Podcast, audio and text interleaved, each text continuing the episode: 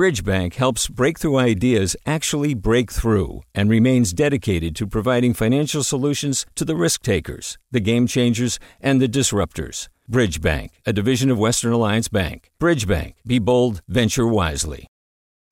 Hey, it's Avery Trufelman, host of Articles of Interest. And I've got to say, I've been a fan of KQED ever since I was a little kid and I would come out to San Francisco to visit my grandma. It was just what we'd always turn on every time we got in the car, every time we were making dinner and turning on the radio. Was always KQED.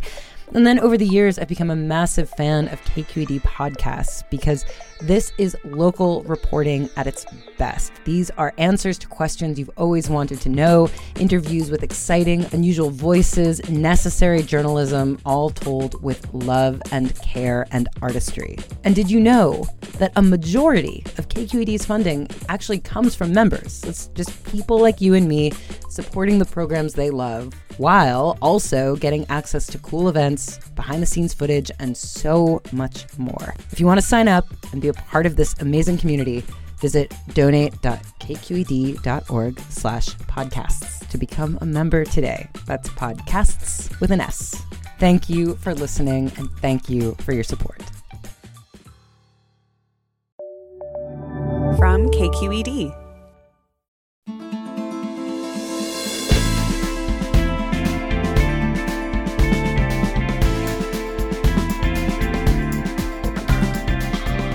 From KQED in San Francisco, I'm Alexis Madrigal. All right, Warriors fans, let's go. The Warriors' final series is now even at one apiece as the Dubs crushed the Celtics last night at the Chase Center. That third quarter was a thing of beauty that I saw from way up, way up in the rafters. And it now means we can all breathe a bit easier, but there's still a lot of games left to play and a championship still to win. So we're going to take this moment to talk about the finals, the long arc of the Warriors franchise and the role the team plays here in the Bay Area. That's all coming up next after this news.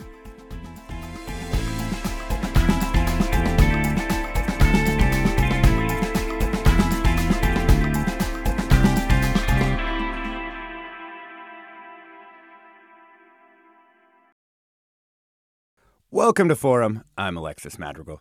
Okay, here is the setup. The first half of game two of the NBA Finals had been a slugfest.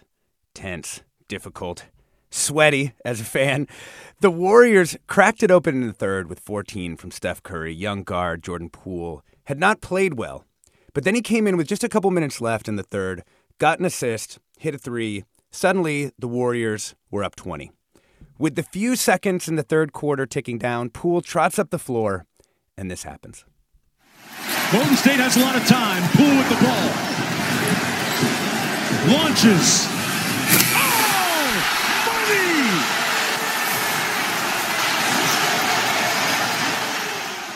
That shot from the logo, it was so long, put the Celtics to bed early, gave me renewed hope for this championship.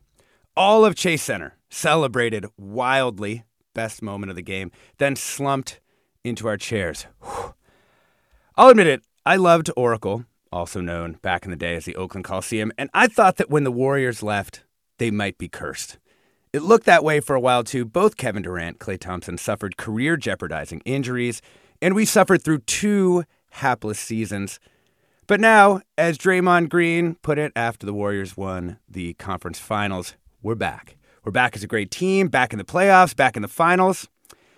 The Warriors are not back in Oakland, of course. They're in the new Chase Center, nestled amidst the massive new developments on the southeastern waterfront, stretching down from Soma and the Giant Stadium. Can they cement their dynasty with another championship and maybe even another one after that in the next couple years? To talk all things Dubs this hour, we're joined by Ann Killion, San Francisco Chronicle sports columnist. Welcome. Thanks for having me. So, set us up for those who are just kind of tuning in, where do we really stand? Like, where what does this NBA final series look like? Well, it looks dead even. Um, and it looks hmm. like it's going to be a, a, long one. Um, you know, this is a really good opponent, Boston. It's probably the best opponent that the Warriors have ever faced in the finals. No offense to LeBron, but mm. they're, they're um, it's a more complete team. I think um, it's a young team. It's a hungry team. Um, while the Celtics are, have these guys have not played in an NBA Finals. Um, they have been to the Eastern Conference uh, Finals many t- a few times in a row, and so they're hungry, and this is their chance. Um, I I predict uh, it's going to go seven. Um, I, I, predicted that at the beginning that it would go seven, and you know I predicted the Warriors would win because they will have the seventh game at, game at home. But I think it's I think it's a great series. I think the first two games have shown that that it's um, you know these teams are really going to battle each other, and um, yeah, it's it's going to be a fun June. Yeah. You know, let's talk a little bit about the playoff run that the Warriors had. I think we can write off the first series against the Denver Nuggets. But then we get into when they played the Memphis Grizzlies, another young, hungry team in the sort of basketball parlance of our times. They're very long. You know, that means they're tall, they have long arms. Um, and that was the team that scared me most of, of any team in the NBA this year. Um, what do you think? How, how do you think the Warriors came through that Memphis Grizzlies series? Like, what did you learn about the Warriors from that series? Well, I mean, it was a real it was an interesting series because Memphis um, and Memphis matches up well with the Warriors, and traditionally they have, even though this version of the Memphis Grizzlies is different than the version that we saw in 2015 that won two games in a row against uh, a young Steph Curry and and company um, on their first playoff run. But this Memphis team, I mean, Ja Morant is one of the um, you know great young talents in the league, and uh, and was you know kind of dazzling and then got hurt. And in some ways, when he got hurt, it actually made it a tougher matchup for the Warriors in terms of the way they played defensively and the way they protected the rim, um, which we saw when the Warriors got blown out. But I, I don't know, you know, I mean, I, I, I don't know that we learned anything different about the Warriors than what we already knew. I mean, this is a team that um, you know some of it's young some of it's old and super experienced and it's just an interesting blend um you know and it's and it's really steph centric whereas you know we in the bay area of course we know it's it's always been steph centric right it's it's mm-hmm. always about steph but but don't forget that in those three years um the last three times they went to the finals to the rest of the country, to the nation, it was a Kevin Durant team. Um, and so, you know, Steph doesn't have, there's not that, that, you know, one of the most talented players on the planet option on the wing. Um, Klay is erratic. He hasn't, you know, found clearly not all the way back from his really two brutal yeah. injuries. Yeah. Right. I mean, you missed two and a half years of of um, not not just of games, but of you know, you're basically on your couch for two and a half years um, trying to rehab so his erratic play um, sometimes he looks brilliant and back and sometimes he struggles like he did last night. So anyway there, my point is there's not really um, you know the burden is more on steph now at the age of 34 than it was earlier. And i think that makes for a very mm-hmm. interesting dynamic. Um, you know jordan poole had the shot last night that brought down the house. Um, he's been brilliant at times during the playoffs and then kind of vanished at times. He's he's a very young or player. worse than vanished. You know, kind of gotten sped up and and I, yeah, that word you used erratic for for Klay. I think you know works for Jordan Poole too. Yeah. So I mean, I think it's it's um it's a super interesting um run, and you know, I think a lot of us who know this team really well kind of view experience and um, savviness as the factor that will ultimately win out. Um, just which I think is what we saw last night. Mm-hmm. Um, you know, the, the, the Warriors were shell shocked after game one when they did something that we really never see them do, which is have a 15 point lead and then collapse in the fourth quarter.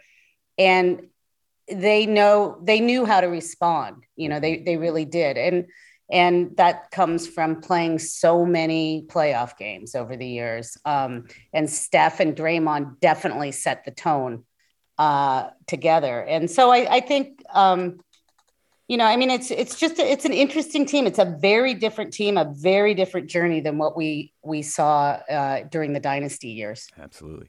We're talking about the Warriors with San Francisco Chronicle sports columnist Ann Killion, and we want to invite you into this conversation. I have been wearing a gold blooded shirt that I got against uh, Memphis for every Warriors game. That's my current Warriors basketball watching superstition. I've taken off the Draymond Green jersey I wore for years. I've got this new shirt on. And so we'd love to hear from you. What's your Warriors basketball watching superstition? It can it can be silly. In fact, it probably should be. That's why it's a superstition. The number's 866-733-6786. That's 866-733-6786. You could also call us and share your favorite Warriors memory, either from the dynastic years here or in the before Steph era. Uh, you can get in touch Twitter, Facebook, and Instagram. It's KQED Forum. Or you can email your superstition or your memory to forum at kqed.org. Uh, the Warriors have now been to the finals six of the past eight years, one of the only teams to have ever done that. But this team, as you noted, is quite different from the previous Warriors iterations. For people who are kind of coming back to the Warriors after a couple of down years, who are the new players to kind of keep an eye on? Um, well, Jordan Poole, as as we mentioned, um, you know, he was the 28th pick um, in 2019. Um, and, you know, he, he was in the G League. A lot of people thought he was going to be a bust. This guy can't play in the NBA. And he really has come into his own and, and um, he had a, a really great year. He's, he's, kind of in the mold of a Steph Curry in some ways. Um, he's a playmaker, he's a shooter. Um, he reminds me of Steph uh, Baby as Steph. a young. Yeah. Pardon?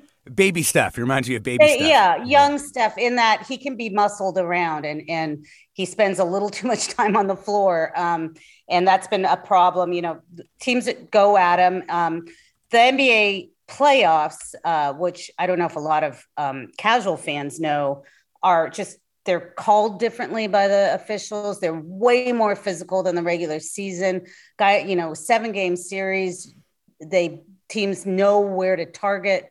They beat each other up as we saw last night was super physical. So teams are going at jordan poole and he's he's feeling the effects a little bit. Um, but um, in terms of the other players andrew wiggins is a wonderful story. Um, he uh, you know a lot of people here have mixed feelings about kevin durant leaving but one of the things that kevin durant did when he left was he allowed the 40 rather than just walk out the door he allowed what's called a sign and trade. And so he gave the uh, warriors a slot which they um, used to draft to, to trade for D'Angelo Russell, and then they traded him to Minnesota for eh, ultimately that that gift from Kevin Durant came uh, turned into Andrew Wiggins, and Wiggins was was a former number one pick, considered a huge bust in Minnesota, and um, has just been a great player here. Uh, very complimentary, um, kind of filled the Durant role. Really great defender. Has had the the job of defending um, this run of really great players that that the Warriors have faced uh, in Luka each round of the playoffs. right. Yeah. Yeah, and and so Wiggins has has been great, very complimentary. Um, you know, I think he's more comfortable in this role as opposed to being in Minnesota where he was the focus. Um, you know, he, he it's the the Warriors are a collaborative team that revolves around Steph Curry and that's the kind of thing that eventually Kevin Durant got tired of. Um, but I, I think it fits Wiggins' personality. He doesn't necessarily want to be the guy in all the press conferences, answering all the questions with all the focus on him. So he's he's really been great. And then um, you know, there's Klay and Draymond and Steph and Kevon Looney, who we know Mhm. well. There's a couple of young players like Moses Moody and Jonathan Kuminga on the bench that um, you know have have been have been good. So there's you know it's it's it's some of are super familiar, but there is a new cast of characters that people who haven't been around all season or the last two seasons are just getting to know. Yeah. We're talking about the Warriors. Evened up the series with the Celtics yesterday. We'd love to hear from you. What's your favorite Warriors memory, either from this run or in the pre Steph, pre Lacob, pre Draymond Green era? You can give us a call, 866 733 6786. Also, what's your prediction for this series out there? The number's 866 733 6786. Get in touch, Twitter, Facebook, Instagram. It's KQED Forum. Or email your predictions, superstitions, memories to forum at kqed.org. I'm Alexis Madrigal. Stay tuned for more after the break.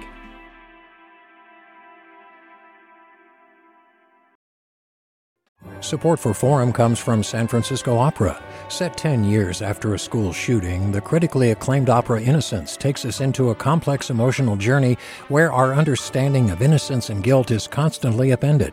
Kaija Saariaho's ethereal score collapses the past into the present as a community of survivors grapple with how to move forward.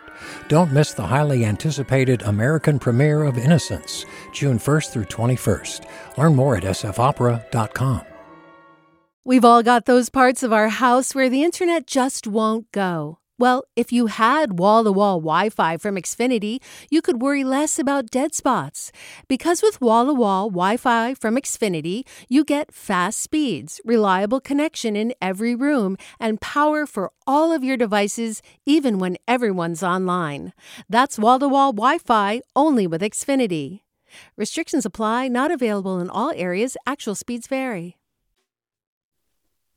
Welcome back to Forum. I'm Alexis Madrigal. We're talking about the Warriors, your Golden State Warriors, with San Francisco Chronicle sports columnist and Killion and all of you, of course. Let's bring in our first caller, Michael from Rodeo. Welcome. Good morning. I uh, have some ancient history about the San Francisco Warriors. Back in 1964, they played in the Richmond Auditorium, which was barely the size of a high school gym, and 1,600 fans showed up to watch the game, and they were playing against Boston Celtics. Oh, man. I mean, kind of hard to imagine seeing what Chase Center is now. The Warriors. Even it's hard to imagine the game, the NBA game back then. When did you become a fan, Michael? Well, I was in the seventh grade, and uh, our boys' club was there. We were handing out towels to the professional team. Bill Russell from Oakland High School was with the Celtics, and Wilt the Stilt Chamberlain was with the San Francisco Warriors. And then they moved on to the uh, Palace of Fine Cows. also, Bill Russell, shout out to McClymonds High School in Oakland. It's produced some amazing athletes. And of course, um, you know, Bill Russell may be the, the greatest of them all. Um, thank you so much for that uh, Warriors memory. I actually didn't know that. Did you know that, Ann, that they played in the Richmond Auditorium? I did not know that. No, I knew that Russell and Wilt played against each other in the playoffs, but um, no, I did not know they played in a tiny little auditorium in, in Richmond. I had no idea. That's great. Thank you for that, Michael. Um, i I'll share a memory from my friend Kennedy, who grew up going to Warriors games in the 1980s.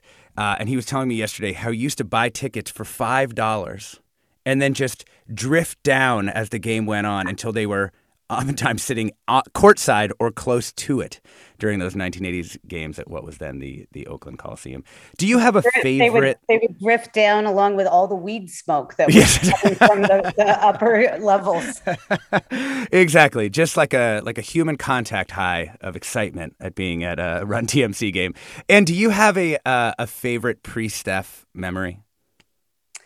Um, well, you know, I, I I've covered this team for a long time, so um, you know it's uh, I have a a childhood memory of seeing Rick Barry. A, a friend of mine, um, her dad took us all to a Warriors game, a Rick Barry Warriors game when we were in grade school, which I thought was the greatest birthday party of all time. It sure beat like going ice skating or something.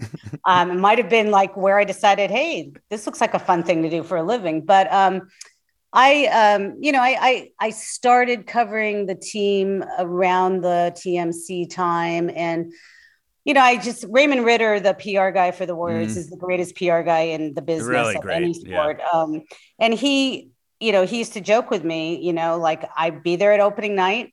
This is after TMC, um, and then he'd say, "I'll see you uh, at the final game because there was no reason to come in between. It was just the same story day in, day out, night in, night out.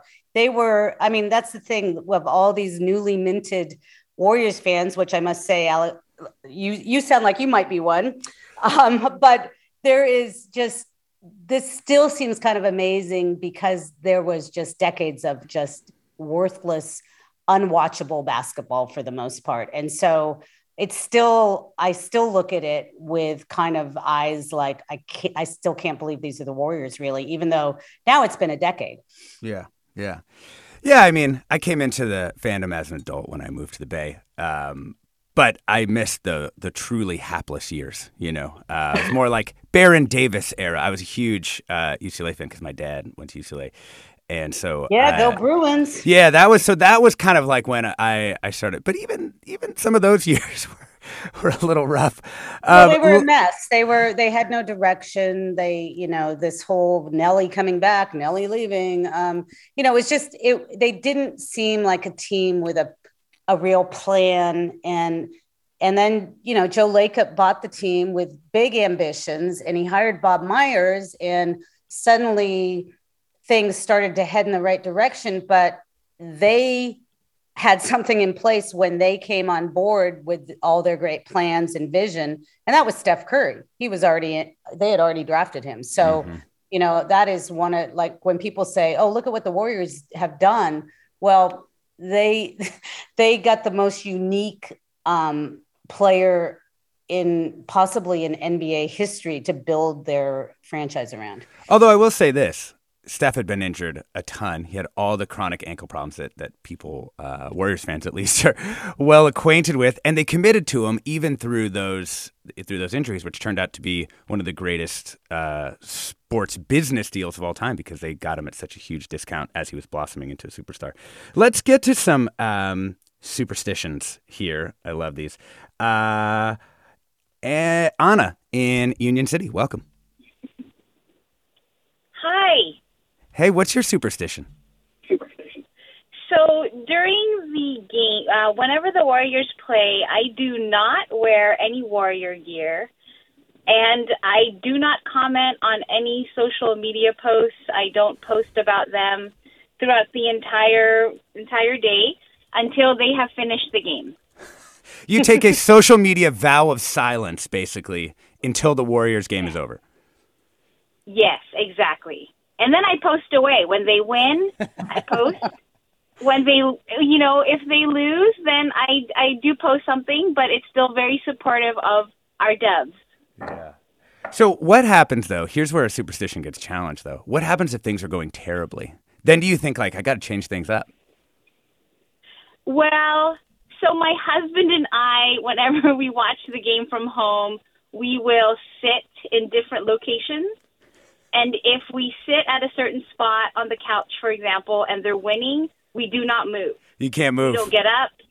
You know, no bathroom move. breaks. So, like, you know, no bathroom breaks until it's like either halftime or it's a commercial break. We do we do not move at all from our spot. And then we start to pray. I I feel like I learned this from my dad. We'd be watching games, you know, back then it was UCLA basketball games, and it would be the same thing. Like he'd be like, "Wait, no, don't move," and I'd be like, "I wasn't moving. What are you talking about?" I know things are going well, Dad. Um, Anna, thank you so much uh, for that. You sound like exactly my kind of fan. Uh, we are getting your Warriors basketball watching superstitions. You can give us a call at 866 733 6786. That's 866 733 6786. You can also just call us and give us your prediction for the series or tell us how you think things are going. Again, the number is 866 733 6786. Twitter, Facebook, Instagram, it's KQED Forum, and you can email your questions to forum at kqed.org. Let's get another superstition in here. And um, Peter and Livermore. Yes, um, I uh, I started watching the uh, first game with the uh, the T-shirt that said "Strength in Numbers" from the 2018 time, mm-hmm. and also the 2018 Finals hat, uh, where they won they won four in a row, and I saw them at the first time in my life in at Oracle, and uh, and then I went back to Oracle and watched them on the on the jumbotron. So it uh, it's an important hat, and then I I took out the uh, the T-shirt with strength and numbers, and uh, it didn't work the first game, but it worked last night, so I'm happy. um, Peter, here's a question on the T-shirt. I think this is a c- crucial superstition question. Do you wash it if they won? I haven't washed it at all ever. That's the way. That is the way. Yeah. Um, I totally agree with that, and I apologize to everyone who knows me. Uh, um, Peter, that is that is. What's your prediction for the series, Peter? Before we let you go. oh, we're, we're definitely going to win. The uh, we're gonna. It's going to go seven, just like uh, Ann was the lady said. and- Yeah. yeah, as Ann said, and uh, and I think it's it's going to be ours. So that's it. That's my prediction. Thank you so much for that, uh, Peter. And I want to talk about uh, something a little different. Uh, I want to talk about Steve Kerr, both you know as a basketball coach uh, and, and just as a thoughtful representative of the Bay Area. I mean, we played his comments on gun violence on the air just because it seemed like the single best statement of the frustration and anger of a lot of the people in the Bay Area. Can you tell us about how you see Steve Kerr? I mean, I'm sure you've interviewed him a bunch of times, and what do you what do you think the imprint he's left on this organization is? Well, Steve's one of my favorite people um, that I've ever dealt with in my very long career. Um, yeah, and I know him well. Um, I think he's leaving an imprint not on the just on the Bay Area. I think he's leaving an imprint on the nation um, with his thoughts on gun violence. And I would agree with you. What he said, I was I was there in Dallas, and you know we we know sadly when something like this happens. Um, we know that Steve's going to have something to say because it's you know he's been passionate about this issue for his entire life, having lost his father to an assassination um, when he was just a freshman in college. Um, and, um, you know, it was very, very, I mean, most of us in the room um, were brought to tears um, with his uh, pure and righteous rage um, and his words. And I think he got so much play because he did speak from the heart. He spoke out of, you know, like I said, righteous anger and and and experience. Um, when he said, you know, think of if this was one of your loved ones, because he's lived that. That's that was his father, and it shaped his life, you know, as a young man and and beyond. Um, and and so I think the reason that he was all over the you know national news and the world news and the BBC and everything was because he was one of the few people who articulated it without you know the verbiage and the cliches and the thoughts and prayers and all the stuff that that um, we hear and we're getting numb to. And he and what he said wasn't numbing. It was it was it was piercing. Um, he's a very he's a perfect fit um, for the bay area in that he's got perspective. You know we we um, one of the reasons I love working here in my native land um, is that people have a have um, you know perspective on sports. Rabid fans, but not crazy, um, as, as they are in some places, um, and and kind of keep things in perspective. And I think Steve's um, a perfect fit for that. Uh, he's you know super smart. Um, he's he's very funny. He's very sarcastic. He's easygoing. Um, he's not uh, pretentious or self-absorbed. Um, so I, I I love him. I love dealing with him. Um, he sets a tone for that organization. Um, he's a great face for the organization, and um, you know, at some point, he's going to uh, be tired of doing this and retire, and I'll be sad because I really he's he's um, he's provocative, interesting, fun, great to deal with. You know, and a I hell gotta- of a basketball coach. and a hell of a that. basketball coach. Oh, by the way. I got to interview him one time for City Arts and Lectures, and um, uh, one of the things that I found so interesting is sort of the the delta between what he was like backstage and what he was like on stage was like zero. It was just like the same person back there and and out on stage, which isn't always true, particularly if people who've had to deal with the media a million times have been interviewed a million times. Um, he was just absolutely even through the through that whole experience. Right, and, and he is. He's very. There's no. There's no pretense. And you know what? To be honest, it's one of the reasons I like dealing with this this organization. There's very little pretense with any of them. Bob Myers is very Yeah. much same way. Steph is very much the same way. Uh, Draymond and Klay, like people are kind of real. There's a realness about them, a relatability that I think, um, you know, translates, um, especially in this era of super fame and and you know social media and posing and everything else. they're all kind of who they are. Like what you see is what you get with the, with this Mm-hmm. group, and um, that's that's refreshing. Yeah. So I want to talk uh, one bit as we uh, head into this uh, break here. What we think about the Warriors' strategy of going young while sticking with the core strategy, right? So just to set it up for people out there, you know, we have this dynastic core: Draymond Green, Klay Thompson, Steph Curry, and you know, to a, to a lesser extent, Kevon Looney and Andre Iguodala. You know, are, are holdovers. This core of this team. And you could say, okay, put a bunch of good veterans around them, trade away your draft picks, and build the best possible team for a championship run. Uh, but you kind might sacrifice the future. Instead, the Warriors drafted a couple of teenagers, actually three teenagers in a row: James Wiseman, Kuminga, and and also uh, Moses Moody. And when we think about that strategy, it it actually hasn't really worked in the past uh, for other teams. Maybe the Spurs have been able to to do that. Um, what do you think about this strategy? I mean, is this kind of run to the finals proving out what the you know the Bob Myers, the GM of the Warriors, was saying could happen?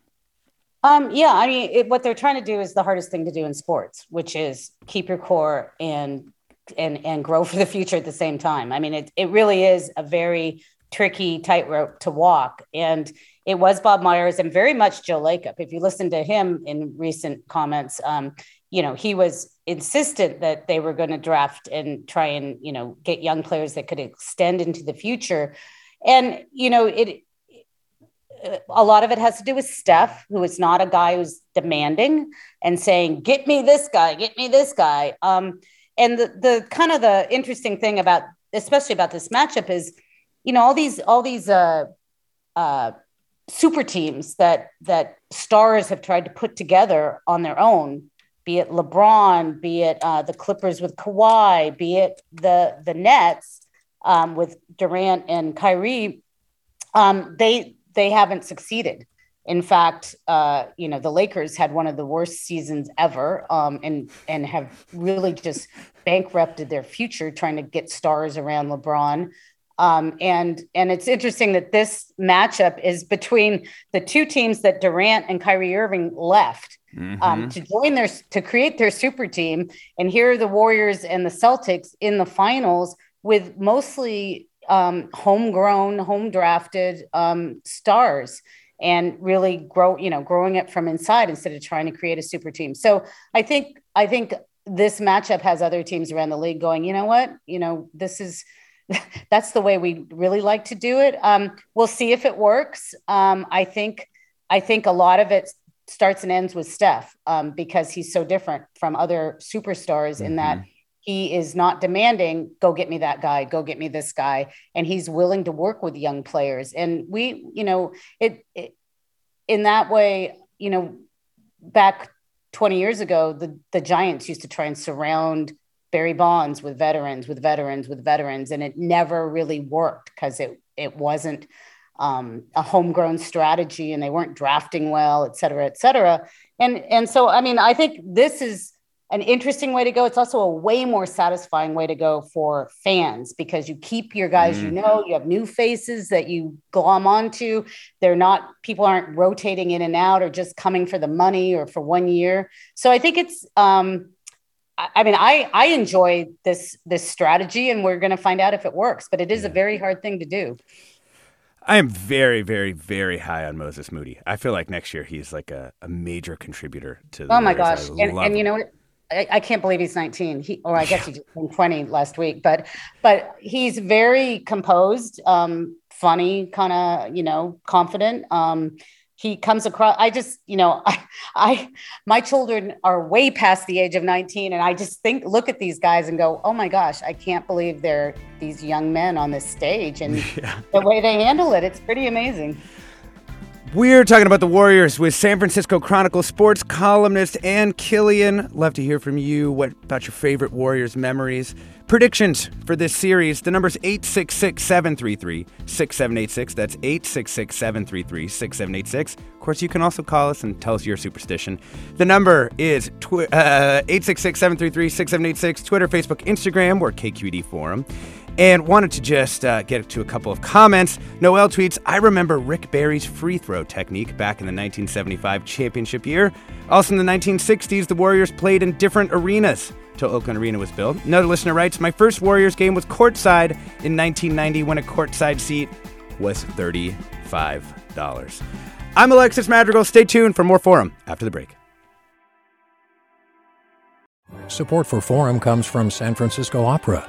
Set 10 years after a school shooting, the critically acclaimed opera Innocence takes us into a complex emotional journey where our understanding of innocence and guilt is constantly upended. Kaija Saariaho's ethereal score collapses the past into the present as a community of survivors grapple with how to move forward. Don't miss the highly anticipated American premiere of Innocence, June 1st through 21st. Learn more at sfopera.com. We've all got those parts of our house where the internet just won't go. Well, if you had wall to wall Wi Fi from Xfinity, you could worry less about dead spots. Because with wall to wall Wi Fi from Xfinity, you get fast speeds, reliable connection in every room, and power for all of your devices, even when everyone's online. That's wall to wall Wi Fi only with Xfinity. Restrictions apply, not available in all areas, actual speeds vary. Welcome back to Forum. I'm Alexis Madrigal. We're talking about the Warriors with San Francisco Chronicle sports columnist Ann Killion, who thinks I am a fair weather new Warriors fan. Thanks, Ann. I didn't say fair weather. I said new fan. I said a dynasty fan. a lucky fan, pre-dynasty, but still lucky nonetheless. Um, we can't all have been lucky enough to grow up in Marin County. Just saying. Just saying. um, so. Uh, we have some great uh, comments coming in from listeners. Um, before the Dynasty years began, they were scrappy underdogs, listener right? So was the arena, so were the fans to some degree. Now the team is a dynasty. The arena is slick. The fans circling the court are Silicon Valley Titans. The cost of tickets is out of reach for most people. The Warriors are the perfect metaphor for life in the Bay Area. And I can't help thinking, looking at all that development, about like the owners of the land where Chase Center uh, is. You know, it had belonged to the railroads. Then it became a piece of this big railroad real estate development company, uh, which was sold to then San Francisco logistics real estate firm Prologis, then back to a private equity firm. Now you've got the Warriors and UCSF. It just feels like you, as this listener is saying, you could trace a whole trajectory of San Francisco and the Bay Area just on the land under Chase Center. You probably could. I, I, I mean, the, the the Bay Area has changed a great deal in in the past 25 years, and um, and the Warriors are changing right along with it. I will say, however, um, you know, Chase, a, a lot of old time fans, quote unquote, um, you know, want to say, oh, we're priced out and da da da da, and you know, it's awful now. But you know, if you were at Oracle in the Durant years, you were already priced out. Um, you know, if, to to get in there you had to have a lot of money. It was already, you know, the place to see and be seen. Um, and um, so I don't, I don't know that the crowd inside of Chase is that different than the crowd inside of Oracle in 2019 was. Mm. Um, it costs a lot of money to get into Chase. I mean, I, I don't know if this is true, but I heard that you know someone just said they had a courtside seat for thirty five dollars. Well, those courtside seats last night were going for thirty five thousand. I heard. oh I'm not kidding. I Like yeah. that on the on the resale market. So, um, you know, it, it's it's. But I, I will say that I'm I've been pleasantly surprised by the vibe in um, Chase in this first playoff run. You know that they it had never hosted playoffs before. People weren't sure what it was going to be like, and it's been it's been loud. It's been rocking. The one thing I would say is get in your seat, get in your thirty five thousand dollars seats after uh, halftime. Yes. The, the, the, third quarter emptiness is such a bad look, and it's just um, I, yeah, and we all know what the Warriors do in the third quarter. So get in your seat to watch that part. If you yeah. have to leave early, you know, maybe the game will be over like it was last night, midway through the fourth. But but don't miss the third quarter, people. You know, it's an it's an interesting thing. It has something to do with the way that the actual arena has been designed too. Like if you the, the not courtside seats, but right above, people can kind of go into these bunkers that are inside yeah, the arena. And yeah. so they're they have their own little private rooms and there's like screens in there. And I think people just kind of are, you know, busy drinking and eating and then they forget to come out. But it's it is kind of brutal to see.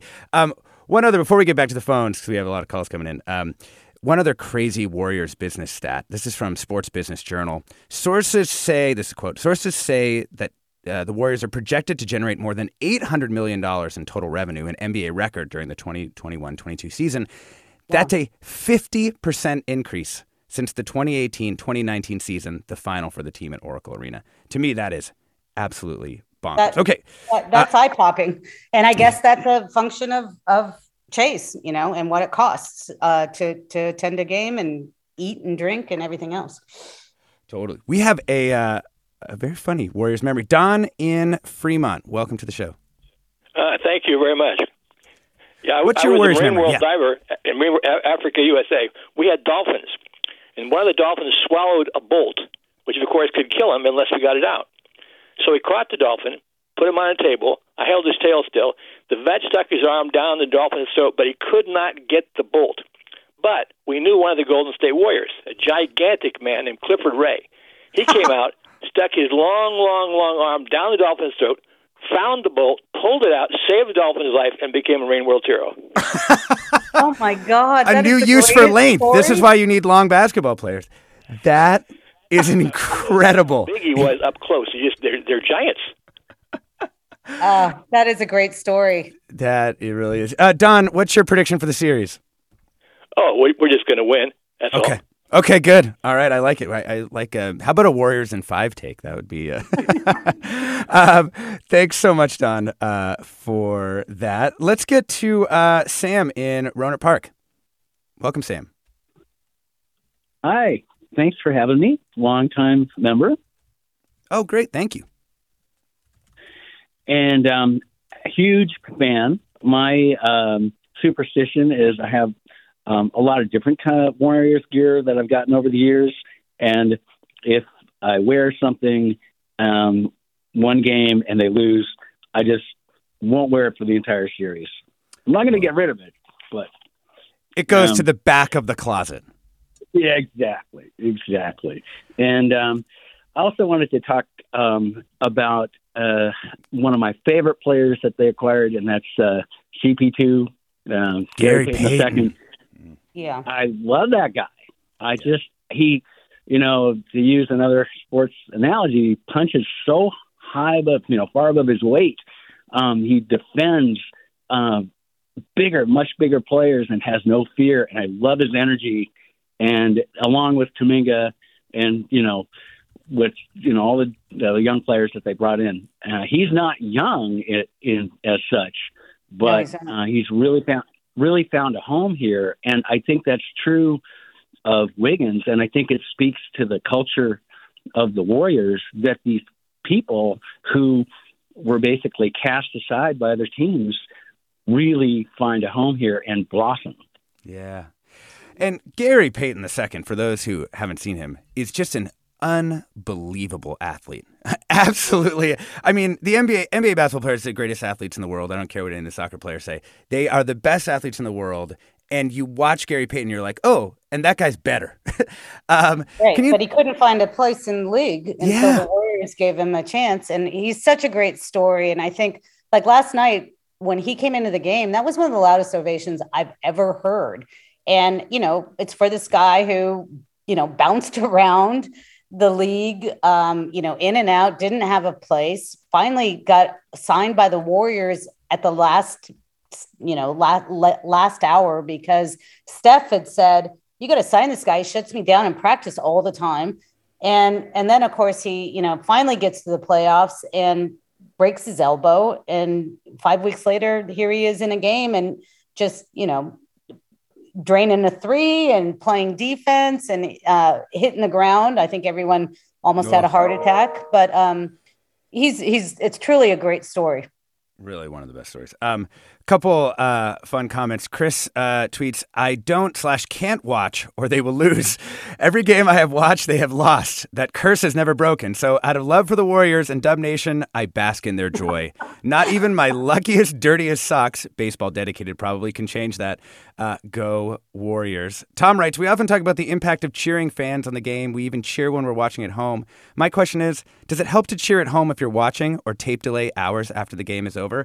Absolutely. Time is a flat circle, Tom? That's the answer to that question. You got to be cheering. Uh, and Peter writes A good friend has been a Warriors fan for decades, but every time he watches a finals game live, the Warriors start losing. He turned on game one in the fourth quarter, for example. Thanks a lot, friend. Um, so he's taking one for the team and avoiding watching until after the game. Last night, so far, so good. Um, let's get a, one other superstition here. Tom in Pleasanton. Hello. Hey, Tom. How are you? doing well, doing well. Um, What's your superstition?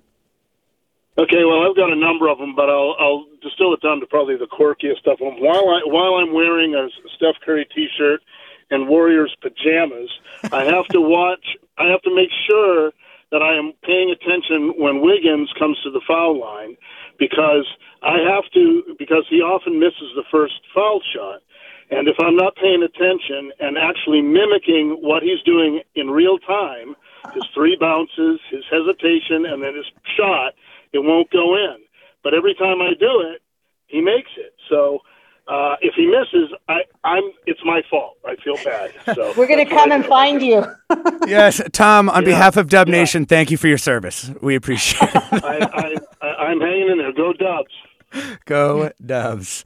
Um, let's get uh, one more memory in here, too, Ed. Uh, Stanley in San Francisco.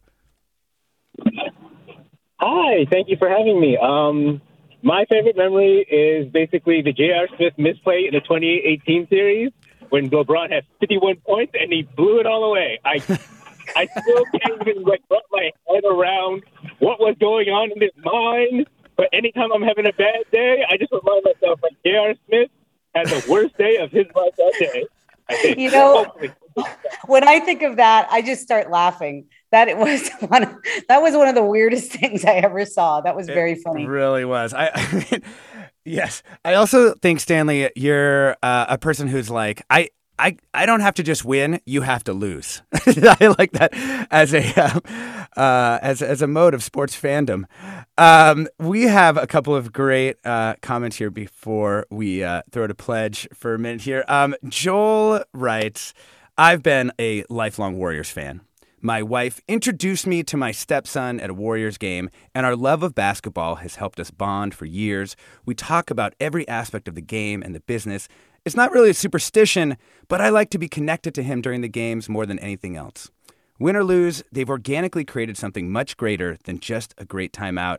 Shout out to the Warriors World Discord fam, absolutely, and also Steph Better. Um, I added that one, but another listener tweeted that. Um, Michelle also writes, I just want to say that the Warriors are very good for a marriage. No matter how grouchy you are at the beginning of the game, you are most always hugging and screaming with joy at the end. Go Warriors. I I think that's pretty much I think that's pretty much right. Um, we just wanted to say uh, this is a fundraising period for KQED Public Radio. For more information on how to support KQED, go to kqed.org. I'm Alexis Madrigal. All right, let's go back to the phones. We need to talk a little bit about how this series is going to go. Uh, Michael in Belmont, welcome to the show. Hi. Um, thanks for taking my call. Uh, first of all, just back on your comment about Steve Kerr, he makes me so proud to be Oh, from the Bay Area. He's just the, the very best. And my superstition is that uh, I can't. If it seems like if I don't watch the beginning of the of the game, the Warriors are more likely to win. So, Ann, do you think do you think that the the Warriors are more likely to take Game Three or Game Four in Boston if the series is going to go seven? Because you're trying to it's gonna go decide which game you can start at the beginning. So You're you're like, the one we're going to which- lose, that's the one you'll start. I see. I like that. Yeah. What do you think, Um, Ann? You know, I it's very hard to say. I, I do think that the Warriors will split because they are really good on the road. Um, I mean, if I was guessing, I would probably say, you know, this is going to be a it's a continued chess match, and I think Boston will come back and fight them really hard and be energized by their home crowd, and then the Warriors will go back to the drawing board and and figure things out in Game Four. So I think they'll probably they if they were going to lose one, I would guess game three they'd lose and then come back and win game four, but and come back to the Bay uh, split 2 2, but again, don't hold me to it. I'm not, a, I don't have the insights that you crazy superstitious people do. I'm just a journalist. you mean our, our connection to the divine. That's really uh, what that's what that's about. Um, you know, we have a, gr- a great, uh, well, let's take one more call and then we'll, we have so many good comments coming in. Um, Daniel in Windsor, welcome to the show. Hi. I was just uh, thinking back when I had a friend that had season tickets. They were really cheap at the time, uh, early 2000s, and the goal of going to the game wasn't to see them win. It, it was if the Warriors hit 100 points, everybody got a coupon for a free Taco Bell chalupa. Definitely a different time. Definitely a different time. Um, that's amazing. Uh, Daniel, what's your uh, prediction on the series? I'm hoping for uh, five. Yeah, Warriors in five. I, am I'm, I'm trying to build momentum for Warriors in five. Uh, winning two. I mean, to be fair, and the the Celtics have lost a lot on their home floor during the playoffs. That's one reason. They have. Yeah. The, the Celtics have been a really erratic team. I mean, they've they've um, been resilient. You know, they won a seven game series against Milwaukee. First, they swept the Nets, um, which was kind of stunning. I don't think anyone thought they were going to sweep them. And then they they beat Milwaukee in seven, and they beat um, Miami in seven, and both of those. No, the Miami game seven was in Miami. Milwaukee game seven was was in Boston. So I mean they're they're they're really good on the road. They're eight and two on the road in the playoffs. Um, uh, they're a little more erratic at home than probably they would like, but um, you know I I I'm excited because I never have been to a basketball game in Boston. Um, I never went to the old Boston Garden. I haven't been to the new place um, it's just going to be iconic, you know, to see those banners in the rafters and you know the names, the jerseys hung, and everything. So I'm I'm pretty excited about what the environment is going to be like. I want you to know you can only be excited by the Bill Russell jersey because he's a Bay Area product. Just saying. um, I'm a basketball history fan. I I grew up watching Showtime and Larry yeah. going at it. You know, McHale's clothesline on Rambis. I I'm I'm excited to see all of it. I hear you. I hear. You. Um, we have a couple great uh, other superstitions. Uh, Isabel writes, I paint my toenails, but not my fingernails, Warriors blue for the NBA playoffs. Otherwise, I paint them Giants orange in the baseball season and 49ers red during the football season. I've been doing this since the Giants 2010 championship. What a decade for Bay Area sports. I'm a lifelong fan, so the last decade feels like a good reward for so many years in the cellar. Another listener tweets, Ritual that works without fail. I post up that everything's going terribly and that they're totally going to lose the game, and then they win by like 20 points. um, thank you again for your service uh, to both of those uh, listeners. Um, we have a great last comment here. Mike writes Among the many subtle elements contributing to the Warriors' league best team chemistry, Wiggins' low key decision to finally get vaxxed. Result, chemistry maintained. Compared to Kyrie, Kyrie Irving of the Brooklyn Nets, a bigger talent, but also a more complex ego. Result, headaches complexity instead of wins. Myers, Kerr, Steph, all key elements have egos in check. Simple. What do you think, Ann?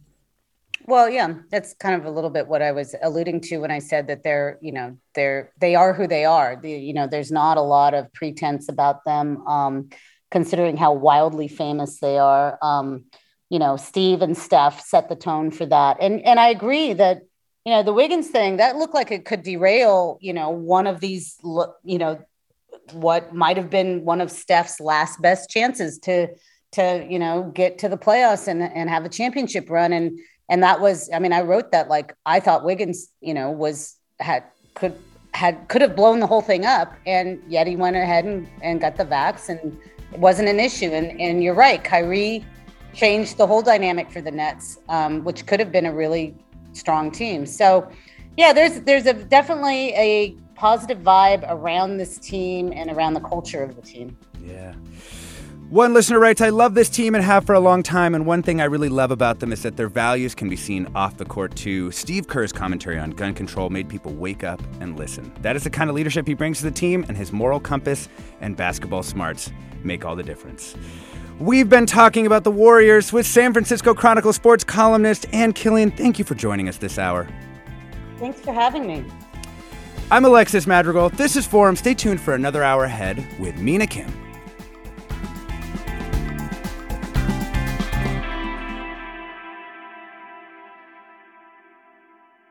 Funds for the production of Forum are provided by the members of KQED Public Radio the Germanacos Foundation, the Generosity Foundation, and the Heising Simons Foundation. Support for Forum comes from San Francisco Opera. Set 10 years after a school shooting, the critically acclaimed opera Innocence takes us into a complex emotional journey where our understanding of innocence and guilt is constantly upended. Kaija Saariaho's ethereal score collapses the past into the present as a community of survivors grapple with how to move forward. Don't miss the highly anticipated American premiere of Innocence, June 1st through 21st. Learn more at sfopera.com. We've all got those parts of our house where the internet just won't go. Well, if you had wall to wall Wi Fi from Xfinity, you could worry less about dead spots. Because with wall to wall Wi Fi from Xfinity, you get fast speeds, reliable connection in every room, and power for all of your devices, even when everyone's online. That's wall to wall Wi Fi only with Xfinity. Restrictions apply, not available in all areas, actual speeds vary all over the country. We need to improve reading in Wisconsin. Schools are changing the way they teach reading. I'm calling for a renewed focus on literacy. We have gotten this wrong in New York and all across the nation. And it's happening because of a podcast. I think your podcast has changed my life. And I'm going to share this podcast with everyone I meet. Sold a Story investigates how teaching kids to read went wrong. New episodes of Sold a Story are available now.